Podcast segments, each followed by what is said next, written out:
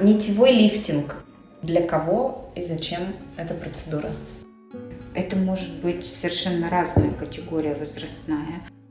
Для ниток есть, как и для любой косметологической процедуры, есть определенные показания. Нитки могут э, быть применены как самостоятельной процедурой, так и чаще всего в комплексе, в дополнении к каким-либо другим косметологическим методикам. Для какого эффекта?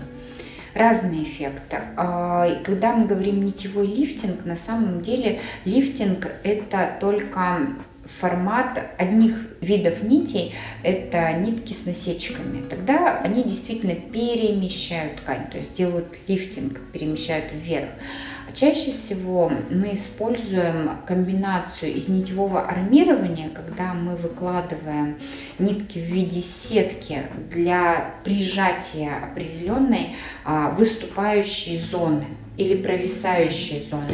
И затем уже за эту фиброзную сетку, которая сформирует первый вид нитей, мы через 2-3 месяца делаем нитки с насечками для того, чтобы переместить ткань. Почему называется нити? Потому что это нитка, потому что это кардиологический шовный материал. Есть игла-носитель, нить находится внутри и закреплена снаружи. И когда мы выкладываем нить, мы вводим иголку, то есть игла-носитель, нить прижимается внешне, внешним давлением, игла вытаскивается, нить остается в Правда ткани. бывают золотые? Правда. Прям содержанием золота? Правда, да.